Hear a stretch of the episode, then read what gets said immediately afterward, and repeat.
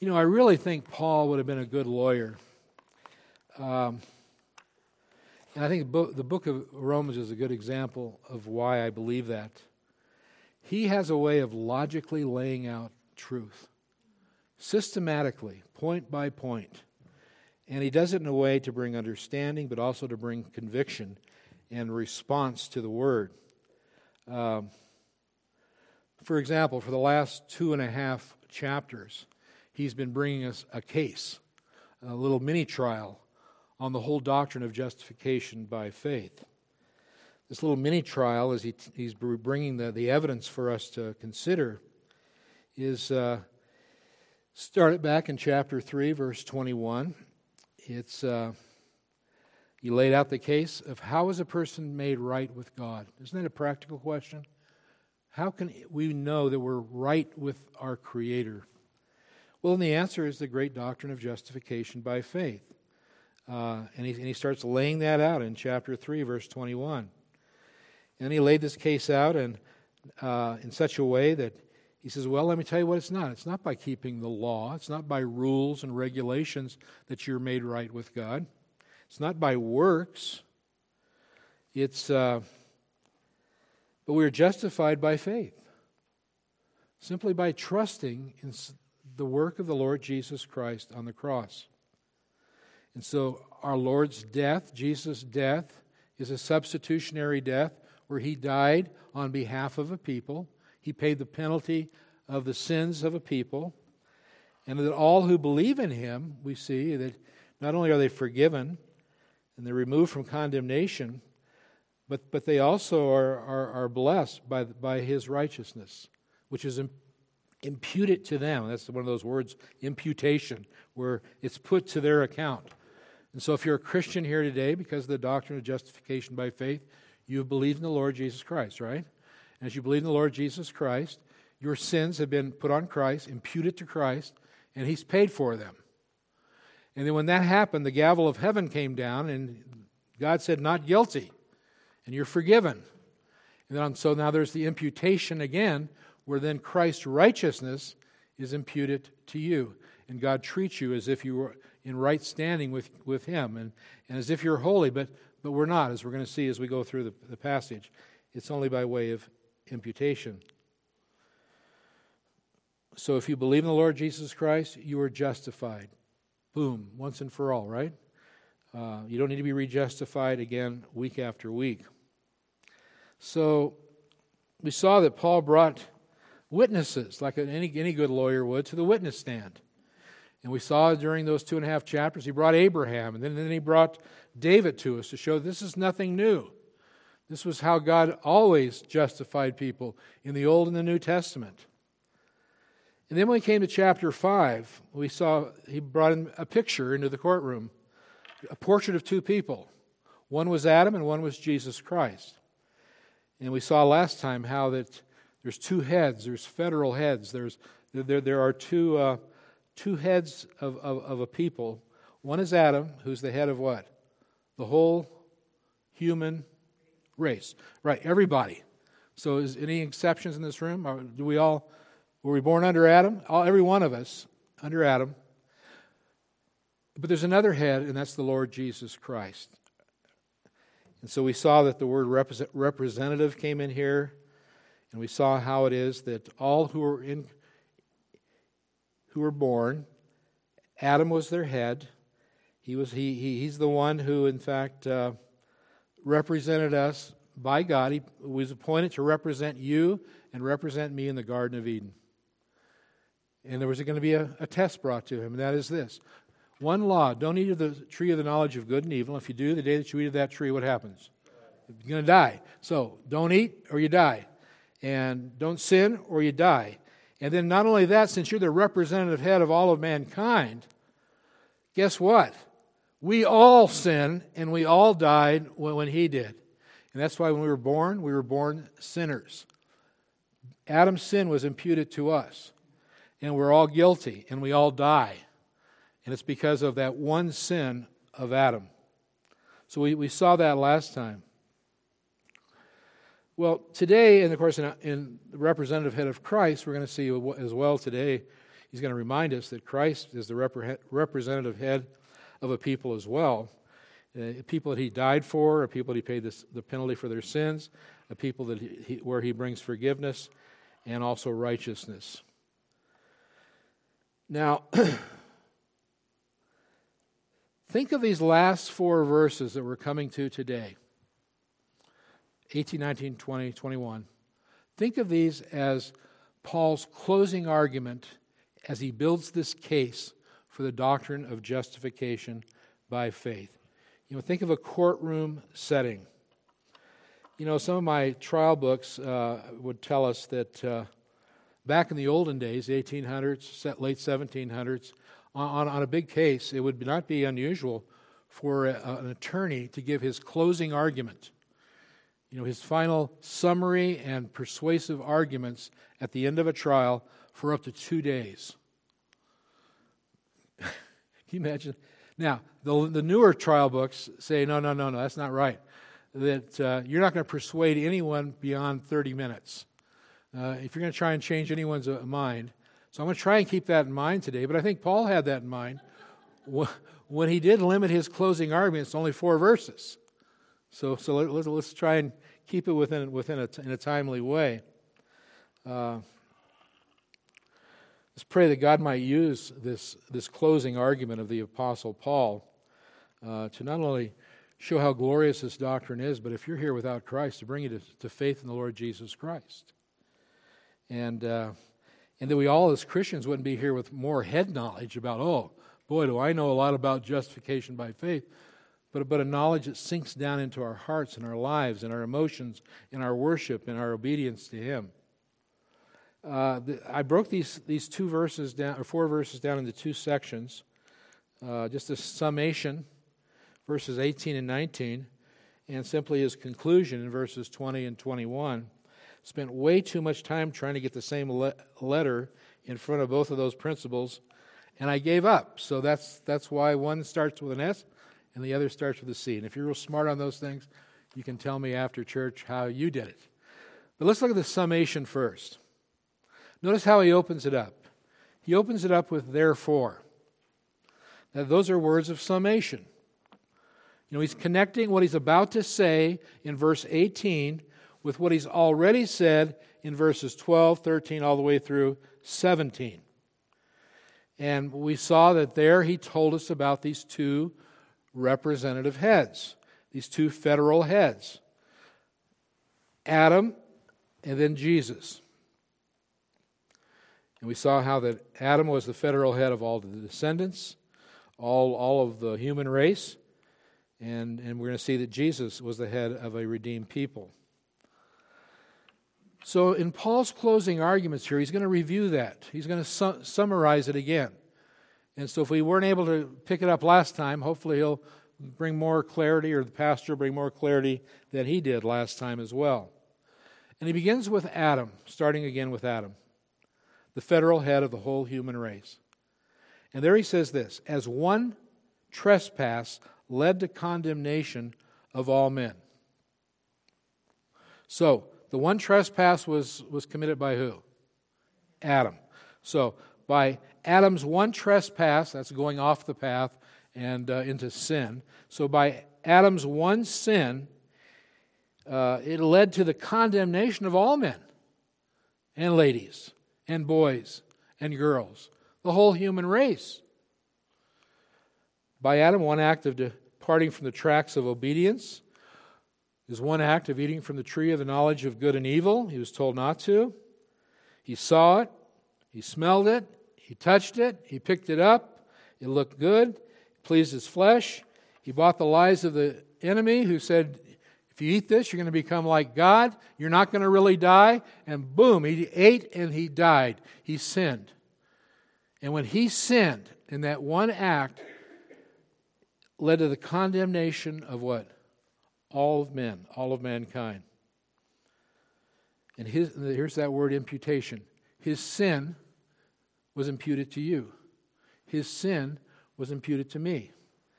It was imputed to all of mankind. It was put to our account. So that we're, we're, we're now seen by God as sinners. We weren't even born yet. We hadn't done anything wrong ourselves. And yet, the moment you were born, you were born and, and considered a sinner by what? By imputation. Therefore, he can say here in verse uh, 18, all are condemned. All. All die. And that means that you sinned before you were born.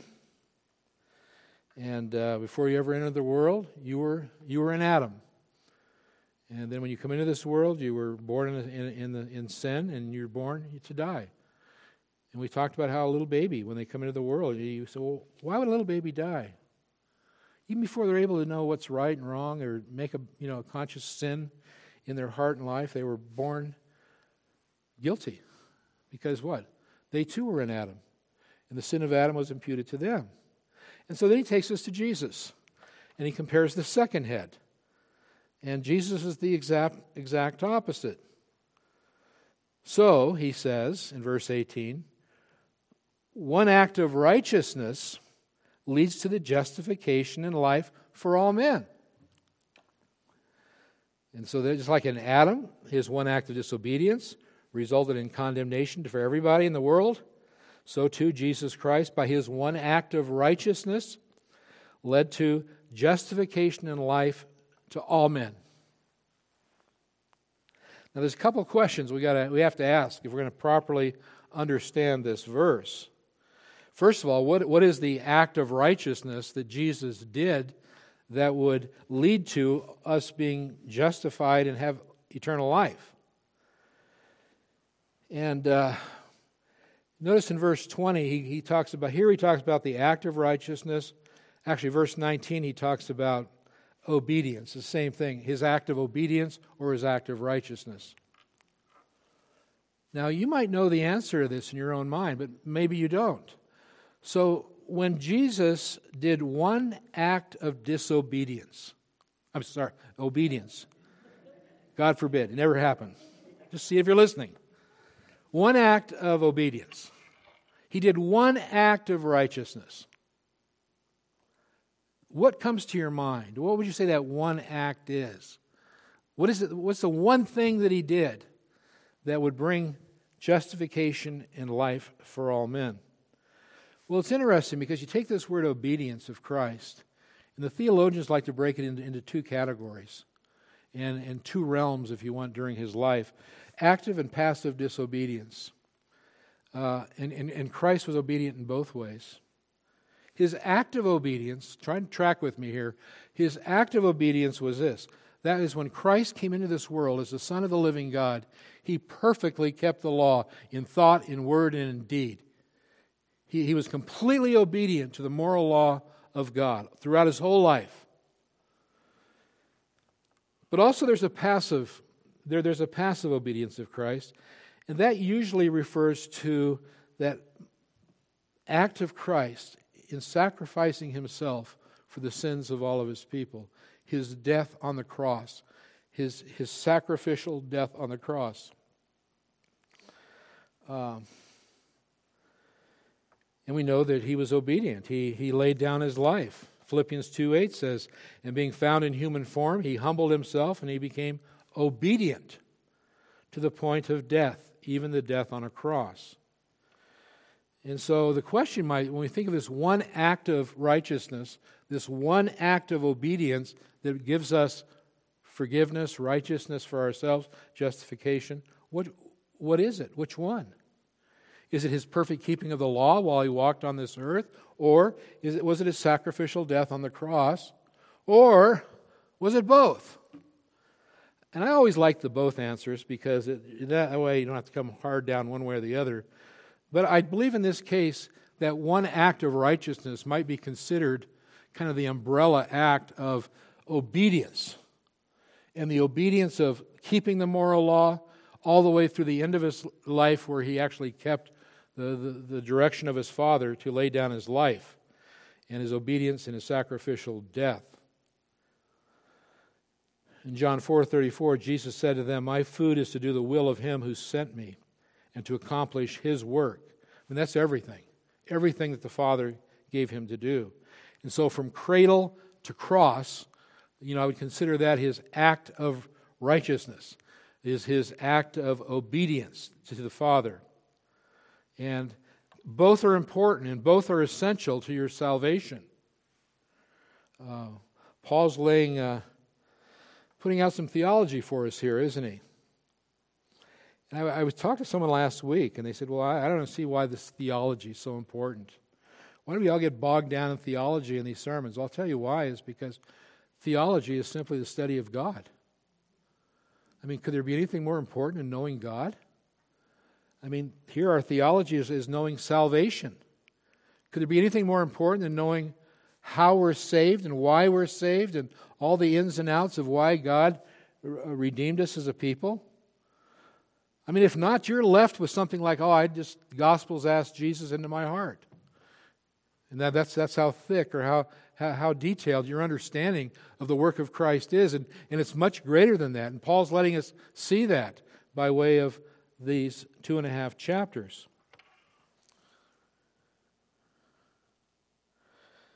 I say both are essential his ob- obedience to the law and also his sacrificial death because they both lead to the justification in life for all men.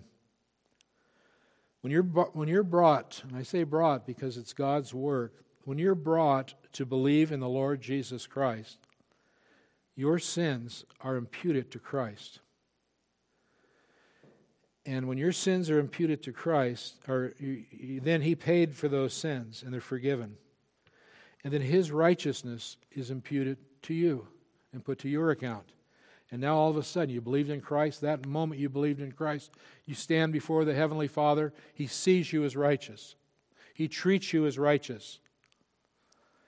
And, uh, and then beyond the grave, we're going to see that uh, judicially you're going to be declared justified forever by the glory, under the glory of God. Now, I want to look at this next part here because notice what it says. It says carefully, it says that he. Um,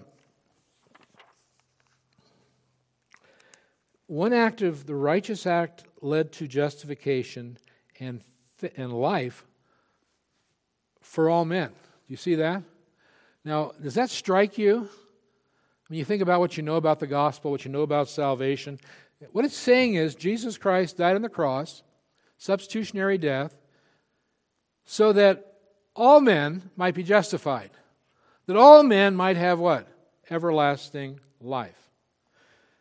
And the ladies say, well, that's not fair. Would it also mean all, all of mankind? I mean, that, I don't know if that surprises you or not. But that, that's what a quick reading of this would tell us, isn't it? Adam and Christ side by side. Adam took the sin of all of mankind. And then Christ comes into the world. Now he died for the sins. And, and now all of mankind is justified. I mean, it sounds like Christ's death is saving everybody. I mean, including the 98% of people in Cody right now who aren't even worshiping Him, who aren't even going to church today like you are. So we need to stop and just ask ourselves for a moment when Paul uses the word all and many in verses 18 and 19, did Christ's death on the cross save all of mankind? Try and answer that in your own mind. We shouldn't be surprised that verses 18 and 19 are used as one of the proof texts, uh, strong proof texts for those people who believe in what's called universalism. And universalism is the belief that everyone, in the end, is going to be saved. All of mankind will be saved because Jesus Christ died on the cross. It's a belief that's uh, in modern Christian circles today is gaining some steam, it's gaining traction. It's kind of a growing belief today. I mean, it kind of fits in well with the idea of no absolute truths, and uh, uh, it's very common today. It really regained a, a resurgence in uh, starting about 1999 under what was called the New Millennium Movement. That uh, there was kind of a re- re- resurgence of, of this whole idea of universalism, and it's easy to see why. Well, this would be, wouldn't this be attractive?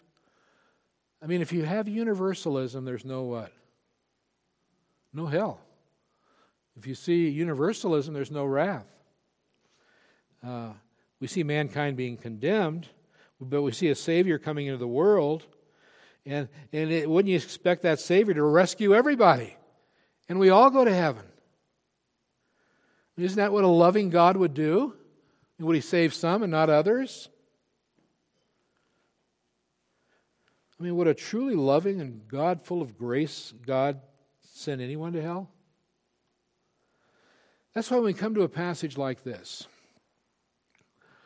uh, we need to stop, we need to pause, and ask ourselves, what does Paul mean? Because, you know, it sounds like you'd say first first reading, all means all of mankind, but then you know perhaps you have verses coming to your mind. Say, well, but what about this? What about that? What about this? And when you run across a verse like this, and you're you're, you're interpreting rightly dividing the Word of God, one of the principles, of, one of the hermeneutical principles that I think is helpful, is to follow what's called the uh, letting Scripture interpret Scripture. That'll keep you from going off into error. You say, well, Don, what do you mean by Scripture interpreting Scripture? Well, you, you come across a passage where you're not quite sure what it means, or it doesn't, you're not real settled, or it's not that clear for you. And so then you go to other Scripture and see how that harmonizes with the other teaching that's very clear in the, in the Word of God.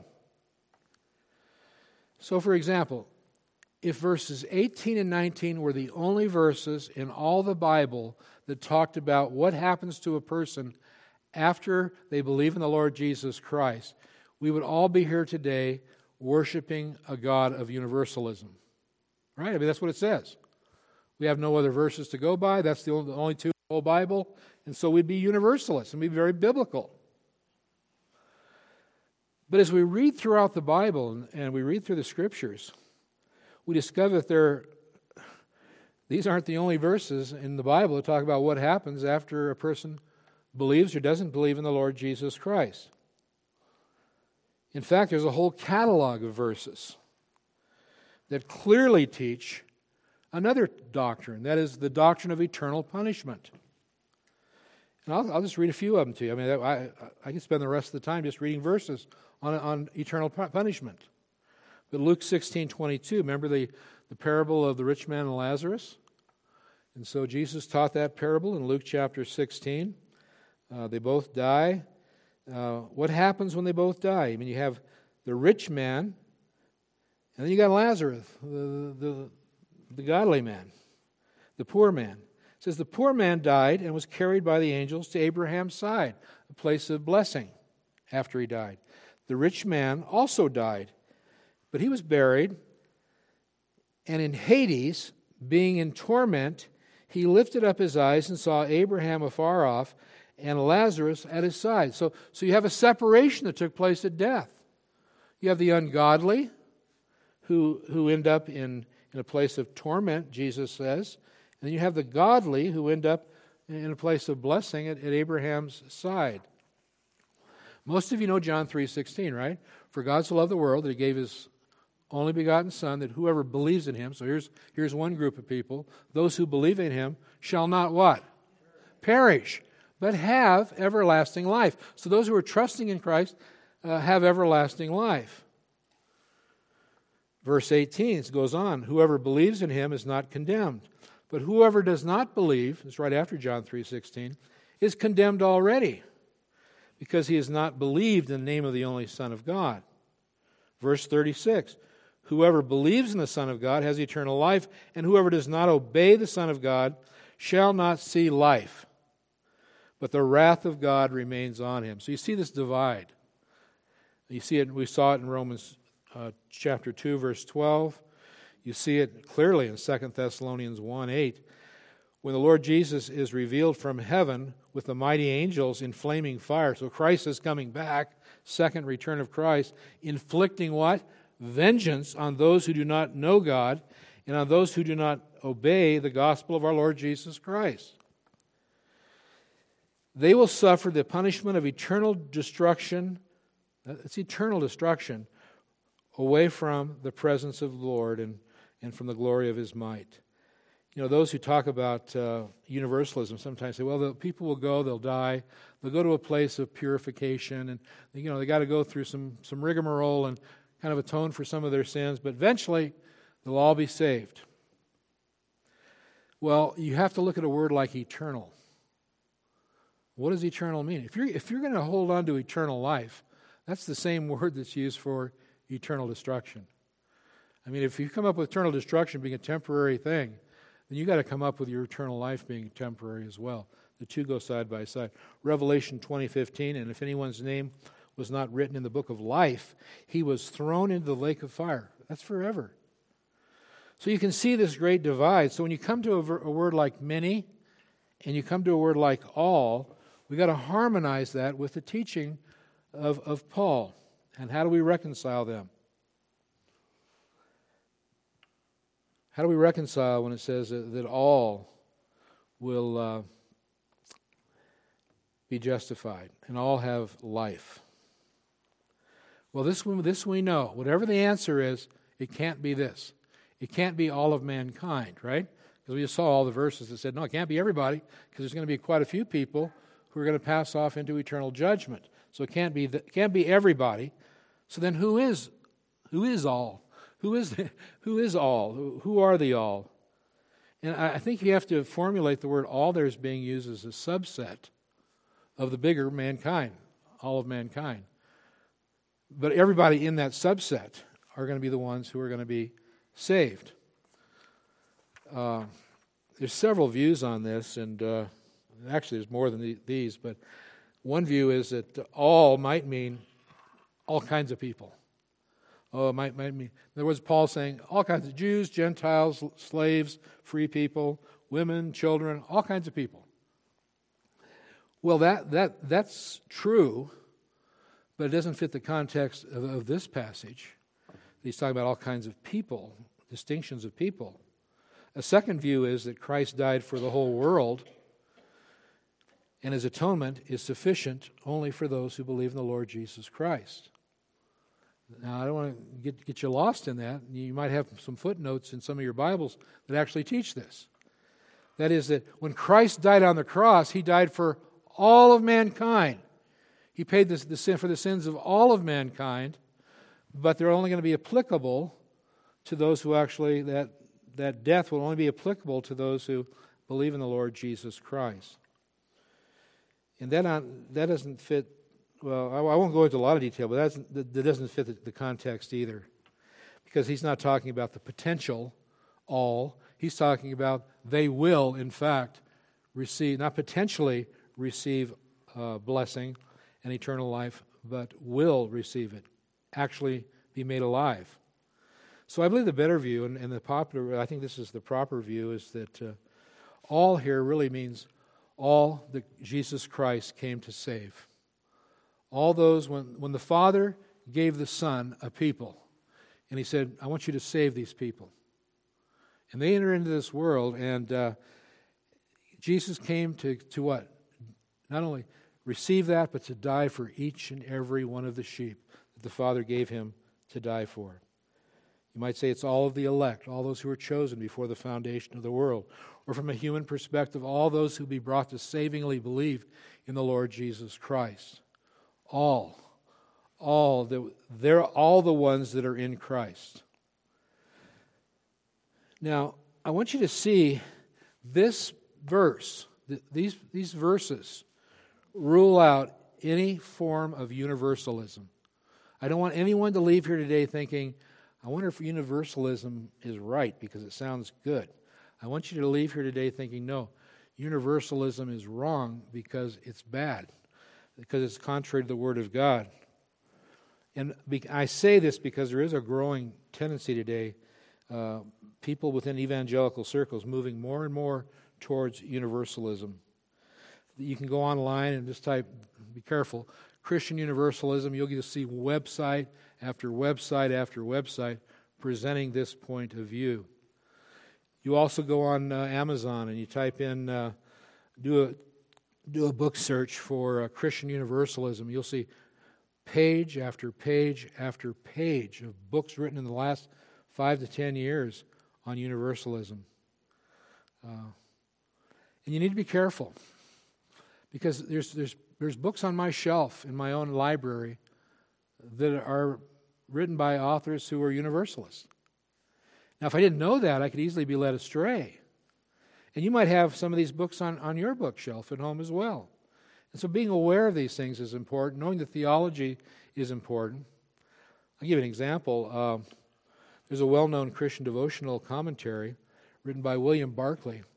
He has 17 volumes on the, uh, the, the New Testament.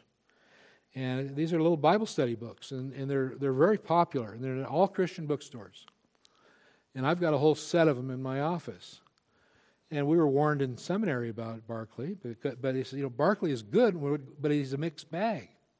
He's, well, things he's good at, he's really good at, but beware, there's poisonous doctrines in there as well. So you just can't pick up a Bible study book on, on Hebrews or a Bible study book on Matthew, Mark, or Luke, or John. And, and I got in the Christian bookstore. I pulled it off the shelf. It's William Barclay. Beware. You know, he's a Scottish uh, theologian with a small t, and uh, but he has he's really good to give you some of the insights culturally, historically, background information about text. He's just it's just really a wealth of information. Just stay away from the gospel. The, the, the, these are the words from Barclay. He says, I, I'm a convinced universalist. I believe in the end, all men will be gathered into the love of God. He believed that some people would have to go to heaven via hell. He believed that even at the end of the day, there would be some on whom the scars remained. And so there might be a temporary time of punishment for some, but the road will eventually take them into heaven, and eventually they'll all be saved.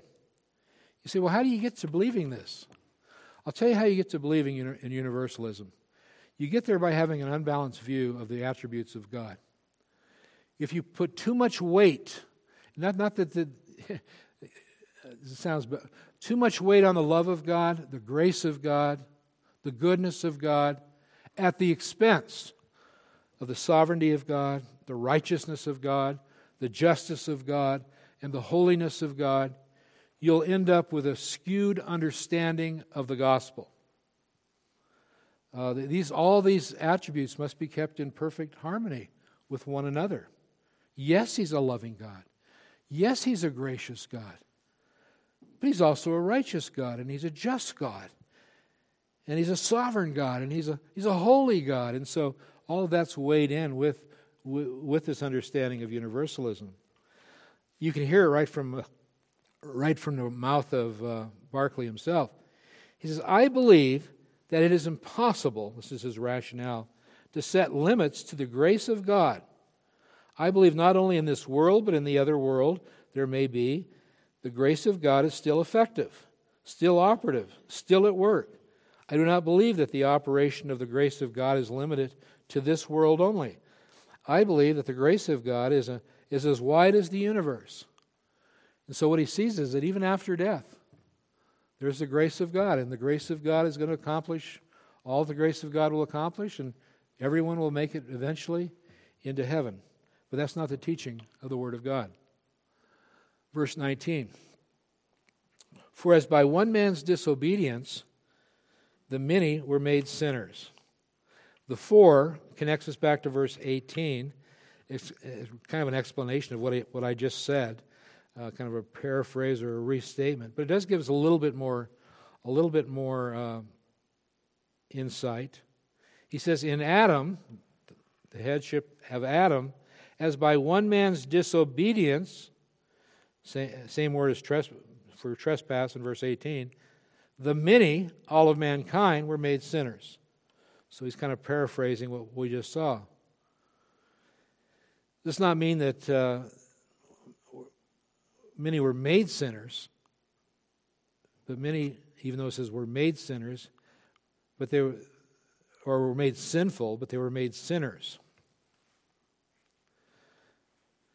And this is important too, because what, what, what Paul's saying here is it's not like he made everybody into sinners, because if he made you a sinner, what would happen? God would no longer be a holy God, and he, he, you know, he doesn't do bad things, and he, he really doesn't make us to be evil, or he would be evil. Instead, he imputed sin to us, and we're all guilty before him. And so, theology here, by the way, protects us against heresy. We have to be careful today. There are a lot of there's a lot of bad doctrine being bantered around and blowing winds of doctrine blowing through the churches today. And uh, this one verse, actually, this one verb, were made sinners. You see that? Inoculates us from a big heresy that's also creeping more and more into the church today. And going back in church history, there was uh, the heresy of Pelagianism. It was taught by a, a, guy whose name was obviously Pelagius. You know, he straddled the fourth and the fifth century, and he taught that humans were free of the burden of original sin. Now, follow me. He taught that when you came into this life, you were free from any original sin. In other words, no sin of Adam is going to be imputed to you. you. You came in as a what? A clean slate. Because, he says, it would be unjust for any person to be blamed for another person's action. But that's what the Bible says. According to Pelagianism, humans were created in the image of God and had been granted conscience and reason to determine right from wrong and the ability to carry out correct actions. So you weren't born with original sin. Adam's sin was not imputed to you. You were born with a, a whiteboard of a heart which was a clean slate. And then on your own, you started writing in your own sins each time you disobeyed. Now, that was uh, declared heretical by the church. I mean, we see recently, even in the United States, there was a man named Charles Finney who came in, modern revivalism, uh, taught this, this perspective.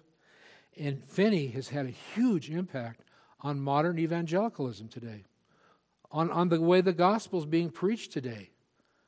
And so you have some of this teaching coming into the church today. And it, it, you say, well, is, is, it a minor point that, uh, that the sin of uh, Adam is, is or isn't imputed to us? No, it's a major point. It's all tied up in that one verb. We're made sinners. Um, I'll give you. I mean, even churches can can have to be careful here. I don't. When we over we were at Trinity Bible Church in Powell, we taught a, a class on parenting um, for teenagers. Uh, they, the particular teacher came out of Grace Community Church. We thought his material would be okay because we're the source. And so it was a video series. We're going through it. And then we get to, I don't know, one of the videos, one of the lessons said, you know, by the way, your teenagers came into this world with a heart that was a white slate. And the elders all looked at each other and went, oh, where do we turn this? You know, that you came in, they came into without without any original sin. And we realized that we, we stopped the series right then and there because you know that's not true. You know, and, and so you would actually, as a parent, you would treat your kids differently if they came into the life with a clean slate and they're now adding sins to their life, or if they came into this life uh, with guilty sinners from birth and with a fallen nature. So, by one man's obedience, now we're going to see the contrast here. Jesus, all, verse as in verse 18, many in verse 19, will be made righteous.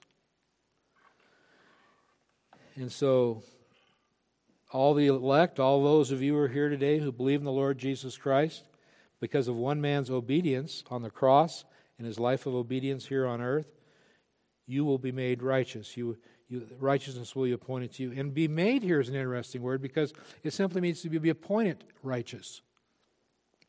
You'll be appointed righteous. You'll be inaugurated as righteous before the Heavenly Father. Not that you are perfectly righteous, but you will be seen as righteous and treated as righteous. You were cleared of all charges. And we come to number two here in our outline, we're going to come to the conclusion as he winds up this great doctrine of justification by faith in verse 20. Now, the, now the, he says, he's switching gears here. The law came in to increase the trespass. And here's the final contrast between Adam and Christ before the end of the chapter. Now, the word now should grab your attention. Now, okay, so now, okay, Paul, what? Now, the law came in to increase the trespass. I believe that what happened at this point is Paul is writing to a church, right? The church is where? In Rome. Who's in the church? Jews. Who's in the church? Gentiles. And so he's he's always pivoting back and forth, you know, speaking certain things to the Gentiles, speaking certain things to the, to the church who are Jews. And I think at this point, he's at a point where he's saying, you know, I can hear the Jews at Rome getting ready to say an objection. They're going to say something. They're going to object to something here now. I, I think I know. I'm a Jew, and I, I, I think I really understand what, the, what their objection might be. And that is this Paul, what about the law of God? You say a person's condemned because of who? Adam. You say a person's going to die because of Adam. If a person's going to be forgiven and have everlasting life, it's going to be because of Jesus. Well, where does the law come in? If the law doesn't condemn, if the law doesn't uh, bring everlasting life, if we can't earn our way to God, why did God give us the Torah? Why did He give us the moral law of God? You know, we saw this earlier in Romans, why it is that most Jews, I mean, we have to understand, they thought, you know, when they were given the two tablets and they had the law of God, they felt just the very gift of that law to them by God was sufficient for them to be saved. Not obey it, just they had it. They're blessed by God. And now, if the whole world is condemned, if justified by faith in Jesus Christ, what role does the law play then? If it isn't to condemn, what's the purpose of it? The law came in, he answers the question. And by the way, in the original, this word has a prefix para in front of it, which literally means the law came in alongside of the sin, the trespass, to do something additional. It, it wasn't the main thing. It was, it was kind of the, a thing that was brought in by God to come alongside of what the main thing is, and that is uh, the sin of men. And it, it wasn't to make things better, but He brought the law in to make things worse. Look what He says to increase the trespass. The law had come in alongside of, of, of, of sin and sinners in order that sin might abound, the trespasses might increase, there'd be more sin. The law was never intended as a way to salve, salvation. We see in 320 for the works of the law, no human being will be justified in his sight, since through the law comes the knowledge of sin. Same with Galatians 3:21. So here's the question. This is another one of those you got to think through this with me. I know we're getting a little into it, so you know our brains get tired, but try and wake up your brain to get through this one and, and, and, and think of this. Then how did the law of God cause our sins to increase? What did it do to make that happen? I mean, if law doesn't restrain sin, it actually promotes its rule in our life, and the law just kind of slipped in he had a God given role, it had a purpose. And this is a little. We've already looked at several purposes of the law early in the book of Romans, and I don't want to go over those today.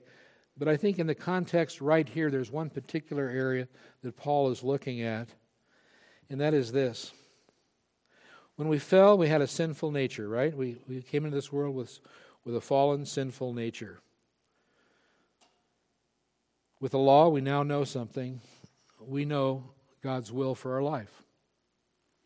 If you have the law, it was in your heart or in, on tablets, you know in detail. Adam had a law, didn't he? One. His code book was how you know size of a napkin. We have the law of God. We have the whole written law of God. It tells us what His will is morally for our lives. Having no other gods. Uh, thou shalt not kill, thou shalt not commit adultery, honor mom and dad, don't lie, don't covet. So we have all these laws. And they were given even after, after Abraham. But Abraham had one, one law and one, and one sin, if you want to look at it that way. And initially, we were guilty of breaking one law in one sin. But then came the law, the moral law of God later. And now we have a complete catalog of laws that God has given. And every time we break one of those laws, we're, creating more sin. We're exposing our sinful heart, which is fallen and depraved. And here we are. There's sin all over the place now. Initially, there was only one. In fact, in some ways, I guess you could say that uh, when the law came, it uh, had the function of turning us, all of us, into little Adams. We had our own little sins. We had the law of God, and we broke each one of them, and we're responsible for them, just like He was. And He transgressed, and all were condemned. But when the law of sin, the law, God now has given detailed listing of His moral law. And therefore, every time we sin, law, the sin increases. Uh, now, the ultimate purpose of the law wasn't so that we'll go around and have more sinners. That wasn't what God was doing. But listen, his next point, see how these two flow together. If we can see laws gaining, increasing, abounding, do you know what that does now that we know that? It helps us see that the grace that comes in response to God abounds even greater than that. That's his purpose. And he wants us to see that where their sin is growing, it's abounding because we're breaking the law left and right. Galatians 3:24 so then the law was our guardian and then of course that would point us to Christ and our schoolmaster and that we might come to him and he would justify us rather than the law.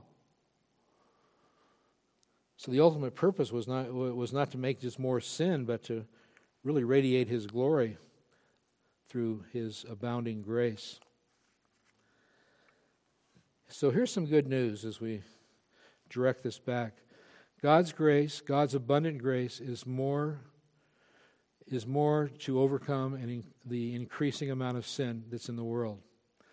But where sin increased, grace abounded all the more. No matter how deep your sin hole is, God's grace is deeper. No matter how high the mountain of sin in your life, God's grace is higher. God's grace abounds more and more than any sin that you could ever do in your life. Every one of your sins, no matter what they were. You know, you might be sitting there this morning and you're listening and you're thinking, and and, you, and you're applying it to your own heart. And, and maybe you're not a Christian and you're saying to yourself, you know, this all sounds so wonderful, Don. God's grace is greater than all the wicked stuff I've done in my life. But you don't know all the wicked stuff I've done in my life. You don't know how bad my life has been. Uh, I told Sunday school class, I've broken all 10 of the commandments. I know how wicked sin is. And I think if we all look in our own hearts, we know how wicked sin is. And, and here's the trap. Don't, don't fall, if you're not a believer today, don't fall into this trap. Man, I'll tell you what, I look around this room, it seems like it's full of a bunch of good people. I'd like to be like them. I'd like to have the same relationship with God that they have. But God would never forgive me. I mean, He'd never accept me, all the stuff I've done in my life. My life's been a wreck.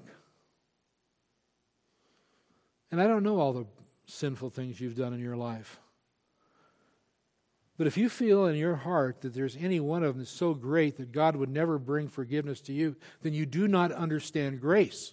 And you don't understand God. And you don't understand salvation.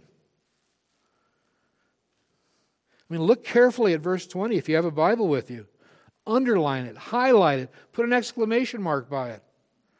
Where sin abounded, grace did what? Superabounded even more. And he had all of us in mind when he wrote this, the worst of sinners. That's right. Paul was the chief of sinners. God delights in saving sinners. He superabounds in grace.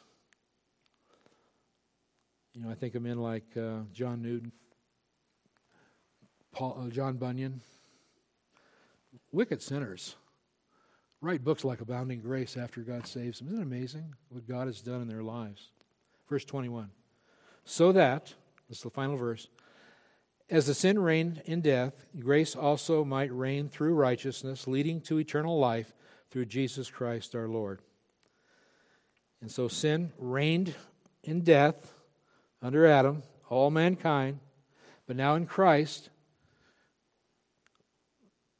we have the reign there of not of death, but of life through righteousness, leading to eternal life through Jesus Christ our Lord. Before Christ came into the world, there was a reigning of death and a reigning of sin.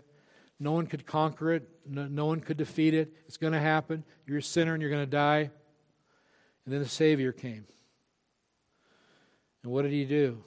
So that we see him coming in conquering death, conquering sin, and doing so with abounding grace. And now there's a new reign in our life. And the reign isn't to death anymore, it's a reigning unto life. And this grace produces righteousness, conquering sin, and conquering death. We have eternal life. Now, let me close uh, with a story. How many of you know Gerry Spence or know of Gerry Spence? Some of you do. If you've been in Wyoming a while, you probably do.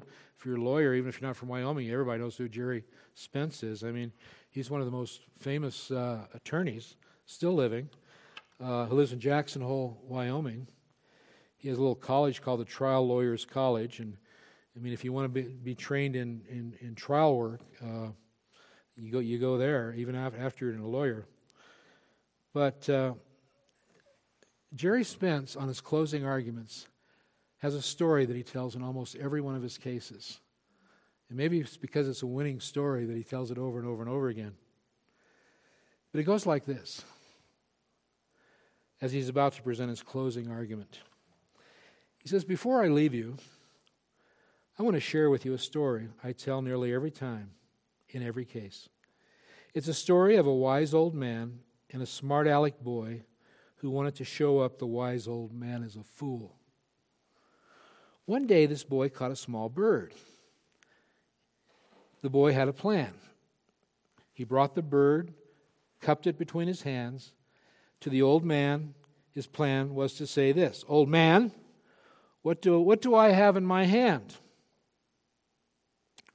To which the old man would answer, Oh, you have a bird in your hand, son. And then the boy would say to him, Old man, is the bird alive or is the bird dead? And if the old man said the bird was dead, the boy would open the hands and the bird would fly away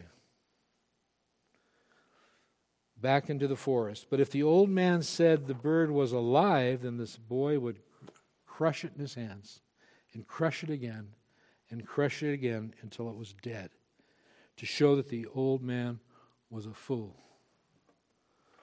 But the old man wasn't as foolish as the boy thought. So the smart aleck boy sauntered up to the old man and said, Old man, what do I have in my hands? And the old man said, You have a bird, my son. Then the boy said, with a uh, malevolent, malevolent, malevolent grin, wicked grin, Old man, is the bird alive or is the bird dead? And the old man, with sad eyes, said, The bird is in your hands, son. And of course, then from there, Gerry Spence would say, Now, this, this matter, this trial, is in your hands, jury. Or Paul, if he was telling the story, might say, this doctrine of justification by faith, this case that I've laid out to you for two and a half chapters in this book of Romans, is now in your hands. And what are you going to do with it? What are you going to do with this great doctrine of justification by faith? I mean, Paul has taken us into the courtroom. He, he's brought the evidence, he's brought the witnesses, he's brought the portraits of Adam and, and also Jesus Christ. We've seen that all in Adam are under condemnation, all in Christ have everlasting life and, and righteousness. And what puts you under Christ is believing in everything that Christ has done on your behalf and trusting in that. And the good news is that all who believe in Christ, their sins will be paid for. Uh, they'll be accounted as righteousness, and they have the gift of everlasting life. And so, if you're here without the Lord, how, how would you respond? How would you respond to Paul's wonderful, detailed, glorious description of justification by faith?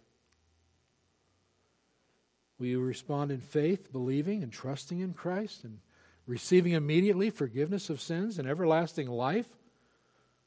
Or will you leave here in unbelief? My prayer is you'd flee to Him. You'd flee to Christ as your Savior and as your Lord. There'll be a quiet time in a moment where you just bow your head and you could just confess your sins to God. You could believe, cry out to God and express your belief and trust in Him. Believing that He died for the sins of His people and then with a heart of repentance, turning away from those things that are contrary to His will. But most of you, I'm sure, are here as Christians, and you're hearing the doctrine of justification by faith. But I was thinking it could be that you're weak in faith today. You profess Christ as your Savior and Lord. But as far as you see such assurance and such boldness in this doctrine, and yet you look into your own heart and you see the grips of sin. You look in your own heart and you see you struggle with things like, Am I even a Christian? and, having any assurance of the salvation that, that we're talking about here. And for all of us, God brings us good news. A reminder to all of us that our salvation, Christians, listen carefully, our salvation is not based on our obedience to God. It's not based on what we do as the songs we've been singing. It's based on what Christ has done His righteousness, His work, His sacrifice. And the only thing the Bible calls us to do is to believe in Him. And if you're trusting in Christ, these things are true of you. Whether you feel it or not, they're true. And we've got to preach that back to ourselves as Christians over and over again, or, or, or we for, forget that we're forgiven. You've been justified. Aorist tense, point in time action, once and for all. You're justified. You're forgiven. You're treated as righteous. This is for all who believe. All are righteous, and all have everlasting life. Don't ever fall in the trap of thinking it's based on your works or I'm not living it up to, enough up to it. If you're struggling there, hang with us till next week because next week we're going to chapter 6. And starting off with the question, well, then what do you say then? I mean, if it's, if it's this free and if it's just su- su- such a gift and, and it covers all sins, why don't we just all go out as Christians and do what? And sin. He's going to answer that next time. But today, we, if we're leaving here wondering, gee, it sounds too easy then you're right where you want to be because it's hard. It required the very death of Christ himself. But for you, it's simply believing and trusting in Christ. Romans 8 all who are called, he justified. All he justified will be what? Glorified. Assurance over and over again. None will be lost, all will be saved. The glorious truth should flood the heart of every Christian and produce in us hearts of worship, joy, and praise. Father, we close today just thanking you for this wonderful study, this mini trial that Paul put on to persuade us and to show us all that, all that we need to know and believe in regarding this doctrine of justification by faith. How can a person be made right with God? by believing in your Son and his work alone on the cross. Oh, Father, we thank you for the gift. Thank you for your grace. Thank you, Lord, for all the work you're doing in us, the, the Spirit of God who's enlivening us to, to live out this life pleasing to you. So we ask your blessings in Jesus' name. Amen.